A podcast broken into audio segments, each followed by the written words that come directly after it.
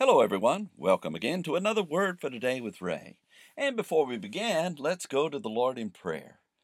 Heavenly Father, it's another beautiful day, a day where we can study your Word, knowing that you desire to teach us about yourself and your Son Jesus and your ways, and you want us to know you. And it's such a joy to know that you do. I pray today that you will guide us into all truth by your Holy Spirit and then empower us to live according to what we learn. We bless you and we thank you again for your word. It's in Jesus' name we pray. Amen. The title to today's lesson is Haman to the Banquet Again, and it's taken from the book of Esther, chapter 6, and verse 14. Haman was embarrassed because he fulfilled his own plan to honor the man in whom the king delights. He thought this man would be himself, but it was actually Mordecai, Haman's enemy, whom the king desired to reward. After parading Mordecai through the city streets, saying, Thus shall it be done to the man in whom the king honors, Haman covered his head, went to his home, and complained to his wife and friends about his shameful act. He was listening to them as they warned him. If Mordecai be of the seed of the Jews, before whom you have begun to fall, you shall not prevail against him, but shall surely fall before him. In chapter 6 and verse 14 of the book of Esther, we see their advice interrupted by the king's chamberlains. We read, And while they were yet talking with him, came the king's chamberlains, and hasted to bring Haman unto the banquet that Esther had prepared. Our verse begins, And while they were yet talking with him, came the king's chamberlains.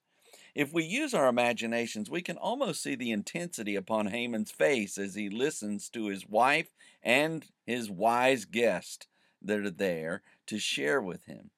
All of a sudden, the king's chamberlains interrupt Haman's uh, and them, and they have to come to receive, retrieve Haman. These men were not coming to Haman's house for a visit, but were urgent about their mission. Though Haman had his little pity party going on, this in no wise would stop the king's chamberlains from their duties.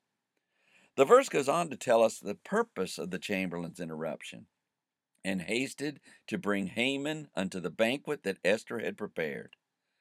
With all the commotion from the parading of Mordecai, it would have been easy to forget that there was still another banquet prepared by Queen Esther to which Haman was invited. The king's chamberlains were sent to be sure that Haman attended.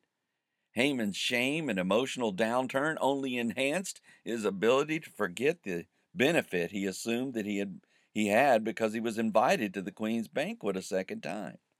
Nonetheless, the king's chamberlains were there to assist him in remembering, and they hasted to be sure he was present for the feast. Isn't it amazing how a pity party can distract us from a benefit of life that is afforded to us? Haman could not even think about the banquet invitation as long as he was nursing his emotional hurt over the embarrassment of parading Mordecai. Misery indeed loves company, and it often so distracts us that it benef- the, and the benefits in life are forgotten as well. Rather than think upon the good things we have, self absorption and depression may have us looking so inward that we forget the outward things. Certainly Haman experienced this, and if the king's chamberlains would not have come to retrieve him, he would have continued wallowing in his misery. Perhaps as we ponder this verse today, we are self absorbed and cannot see the outward benefits of life.